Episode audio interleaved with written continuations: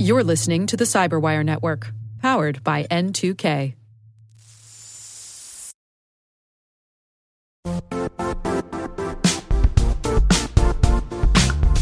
The IT world used to be simpler. You only had to secure and manage environments that you controlled. Then came new technologies and new ways to work. Now, employees, apps, and networks are everywhere. This means poor visibility, security gaps, and added risk. That's why Cloudflare created the first-ever connectivity cloud. Visit cloudflare.com to protect your business everywhere you do business.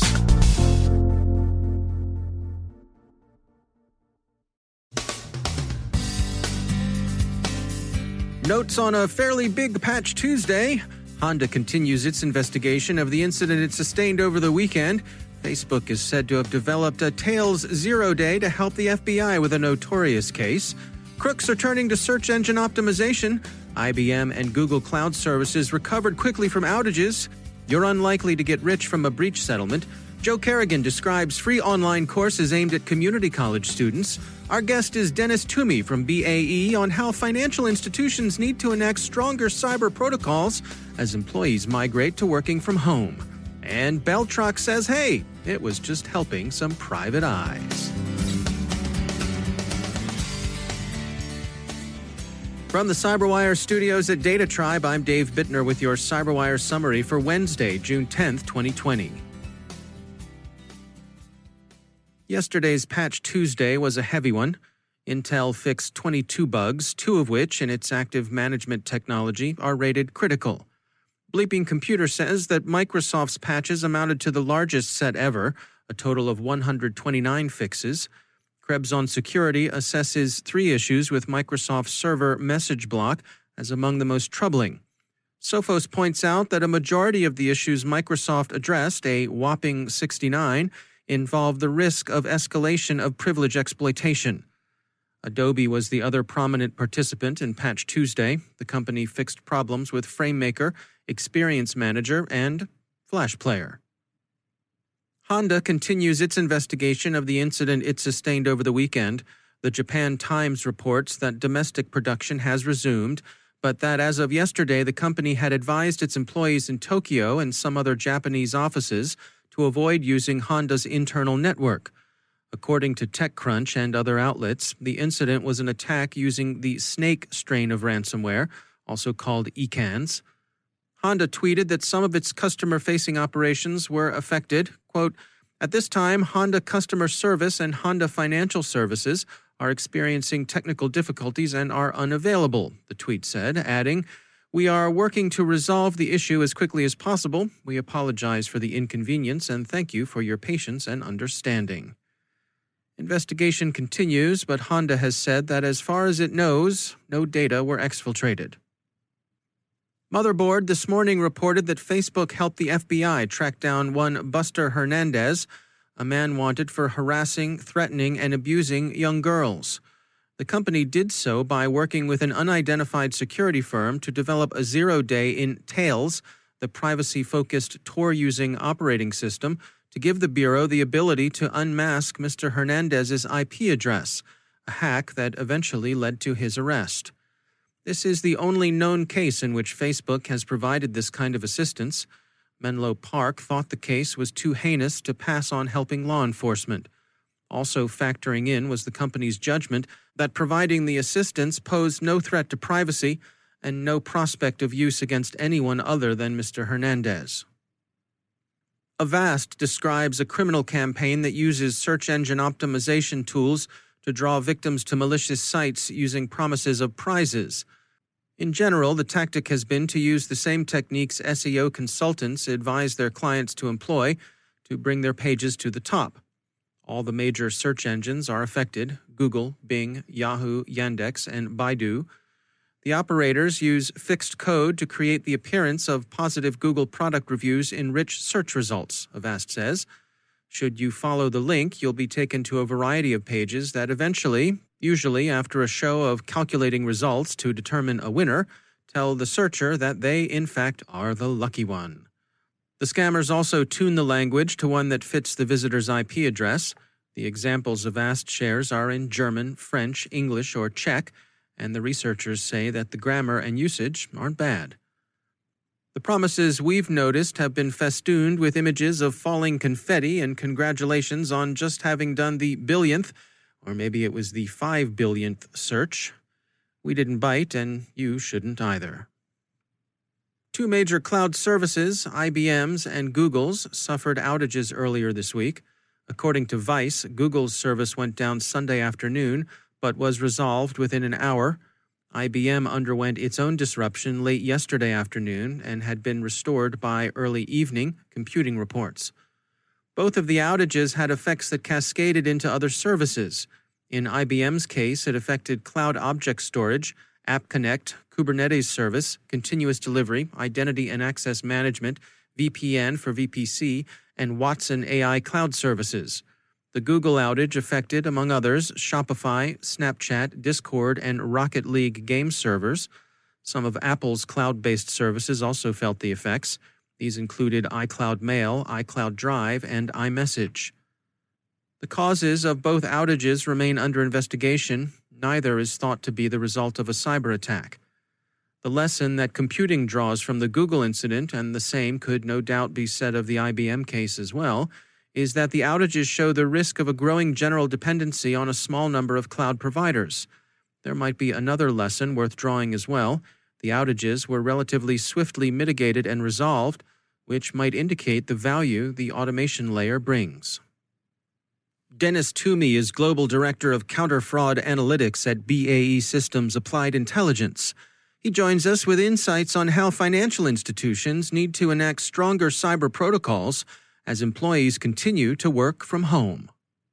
I think it's probably important to note that during the global lockdowns and the border closures, restrictions on movement, and the rest of the stuff that's going on during the pandemic, we are seeing the ethically challenged or criminally motivated, if you will, individuals or groups who would usually operate in that physical world. They're moving to the online or cyber world, if you will. And since February of this year, BAE Systems Applied Intelligence Threat Intelligence Team has tracked numerous threat actors across the globe, ramping up their attempts to steal data and secure information from institutions through phishing attempts via email and other activities. Some of these attempts made users believe they were receiving the latest information from the CDC, Center for Disease Control, or the World Health Organization, but in reality, they were just attempting to transmit malware, spyware to uncover and prey on the vulnerabilities from a cyber perspective. You know, it's been my perception that financial institutions have often been on the leading edge of things like fraud detection. Being able to have automated systems that can detect when something is amiss. Has that given them an advantage here as during this shift, as more people have shifted to working from home? Do they have a little bit of a leg up? Yeah, it's a really, really good point because, you know, technology is not driven by social distancing guidelines.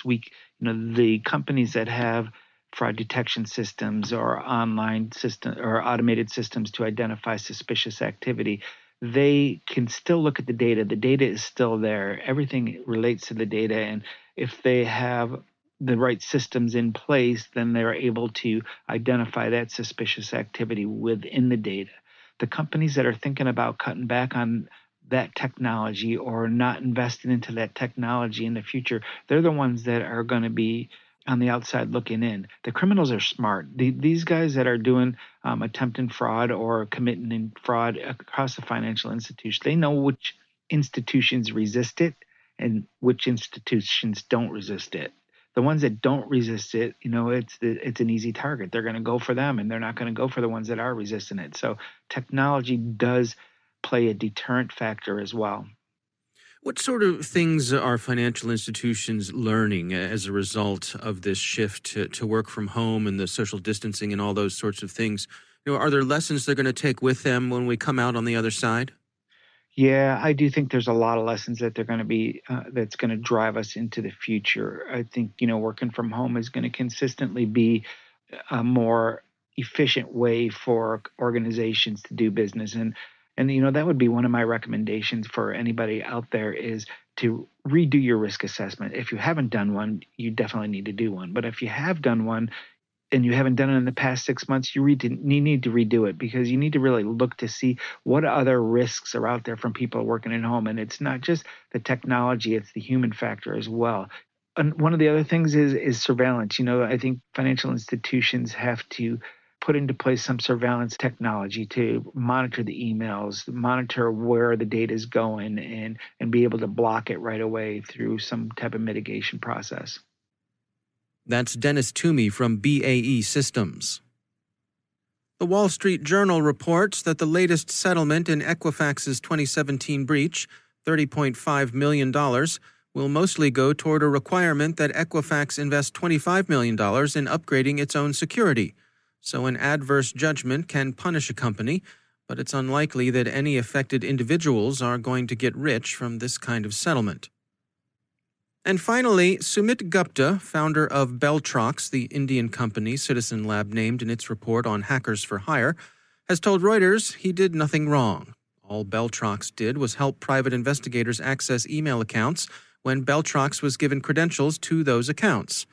The snooping around environmental activist groups the Citizen Lab reported has gained a great deal of attention, but among the tasks BellTroX allegedly received from its customers was assistance in seeing what law firms, investment firms, short sellers, and private litigants were up to. That's a pretty wide net. So who were the gumshoes and peepers who Mr. Gupta worked for? Well, if they did divorce work, they wouldn't be Philip Marlowe. Beyond that, well, there are a million stories in the Naked City.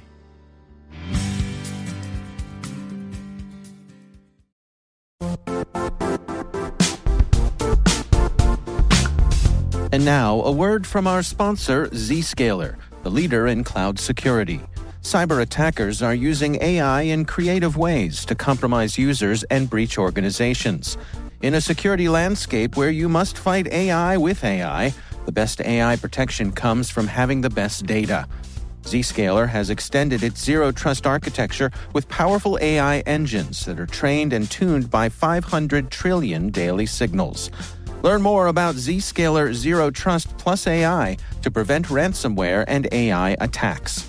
Experience your world secured. Visit zscaler.com/zerotrustai. Are lengthy security reviews pulling attention away from your security program? With the largest network of trust centers, Vanta can help you streamline security reviews to win customer trust, save time, and close deals fast.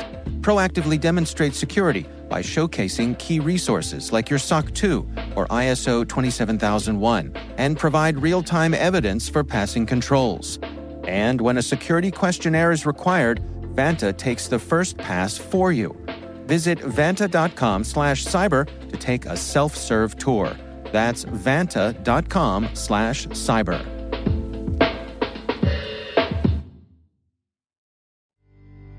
And joining me once again is Joe Carrigan. He is from the Johns Hopkins University Information Security Institute. He is also my co-host on the Hacking Humans podcast. Joe, always great to have you back. Hi, Dave. Wanted to congratulate you. You recently had a paper published. Yes. Share with us what's going on here. So the paper is written by me, and the principal investigator was Dr. Anton DeBora, my boss, Tony.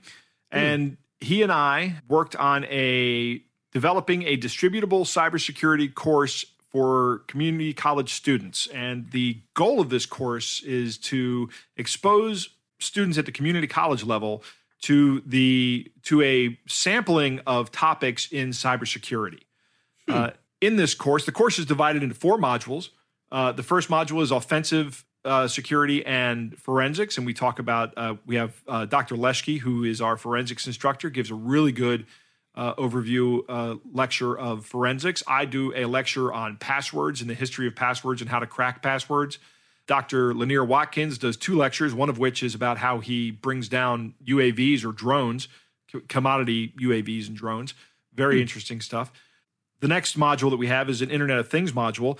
We discuss what an embedded system is, and then we do Internet of Things security for commodity Internet of Things. And then, again, Dr. Watkins does a talk on SCADA and ICS devices, which are part of the Internet of Things, even though they're kind of separate. They're kind of very similar to Internet of Things devices and embedded systems. And then we have two modules. One on cryptography, which provides a good background of cryptography from Drs. Matt Green and Abhishek Jain.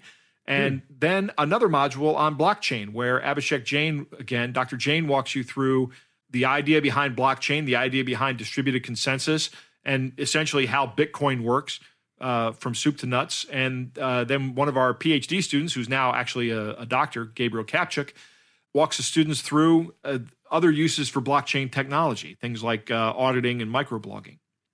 So what's in it for Hopkins here to provide this sort of stuff to community colleges broadly? What motivates you all to do that? Well, of course, we'd like to see more people come into our ISI program, Dave. Right? That's okay. That's really so it's what we'd like. Not completely unselfish. No. I mean, but generally, there is a consensus that there's a problem with getting people into the field. I've talked here about how that problem may not be as big as it seems, but we do need to get people interested in this field of cybersecurity, and we do need to make it available to as many people as possible. And that was really the goal, was to expose as many people as possible to these underlying theories or this broad sampling of topics in the field, and hopefully show people that there are some interesting fields that they might enjoy. Yeah. Now, can you give me some insights? So what's your experience with folks coming up through the community college pipeline versus state schools or private schools? Or are we getting quality folks coming up through the community colleges? Absolutely. We get quality folks coming up through the community college. My son started with a community college. He started here with Howard Community College, which is here in Howard County, Maryland, and now has progressed on to a four-year institution where he'll get his degree, hopefully at the end of next year.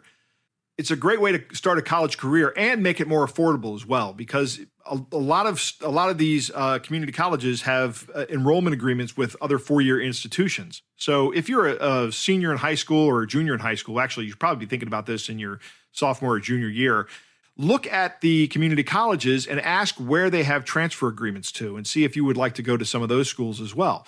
Then enroll with the community college and target with the target of going to that school, that four-year school. Because when you graduate from that four-year school, you just get a degree from that four-year school, right? Right. You don't. Nobody really knows or cares that you went to community college for 2 years. Right. Nobody cares where you started. They care where you finished. Right. Exactly. Right. Right. And then once you have your four-year degree. Give us a call here at Hopkins or come apply to the ISI program. Or heck, even Joe, we sell ads, Joe. Right. I believe we buy ads, right? You do. All right. Well, before my boss comes at me, I suppose it's probably a good time to wrap up this segment. Joe Carrigan. Can I plug the website? Sure. So, why not? Yeah, right. Well, I mean, I want people to have this course. If you want to check it out, go to cybercourse, all one word, .isi.jhu.edu, and you can sign up for an account there and immediately download the course package, course material as one zip file. Yeah, that's a great opportunity because these are some high-level people offering their insights and, teaching you some of these topics. That's right, Dave. It's a lot of our faculty are involved in this. I deliver a couple of lectures. We even have some people from the Applied Physics Laboratory talking. That's right.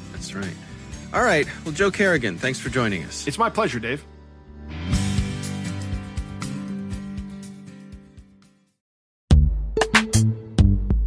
Struggling to secure on-prem apps with modern identity? Don't worry, you're not alone. Join industry leaders from Fortune 500 organizations to secure your apps on any cloud with any IDP, regardless of your environment's complexity. Meet Strata's identity orchestration platform, Mavericks. Say goodbye to the headaches of app refactoring and legacy tech debt. With identity orchestration, you can modernize legacy apps to use MFA or passwordless authentication in a few weeks, migrate from one IDP to another, and so much more without changing the app. No matter your IAM use case, Strata extends the value of your current identity investments. And the best part? You can try it for free today. Visit strata.io/cyberwire to share your biggest identity challenge, and they'll hook you up with a complimentary pair of AirPods Pro. Don't miss out. Visit strata.io/cyberwire. That's strata.io/cyberwire.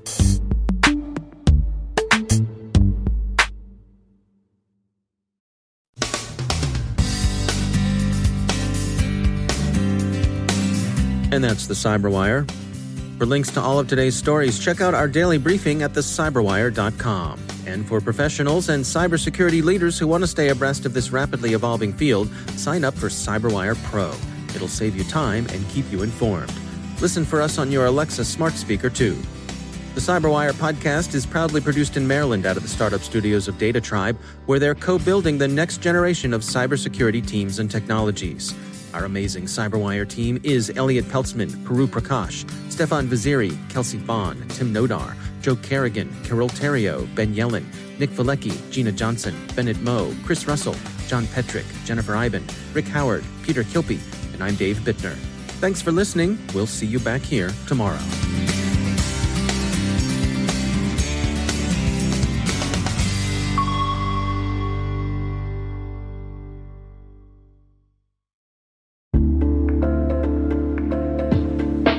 Hey all, Rick here. At N2K CyberWire, we're dedicated to continuously improving the quality of the news and commentary on our network. That's why we're inviting you to participate in our 2024 audience survey. It only takes a few minutes, and your feedback is invaluable. Plus, you'll have the chance to win a $100 Amazon gift card as a thank you for your time. Head on over to cyberwire.com/survey. That's cyberwire.com/survey to share your feedback now.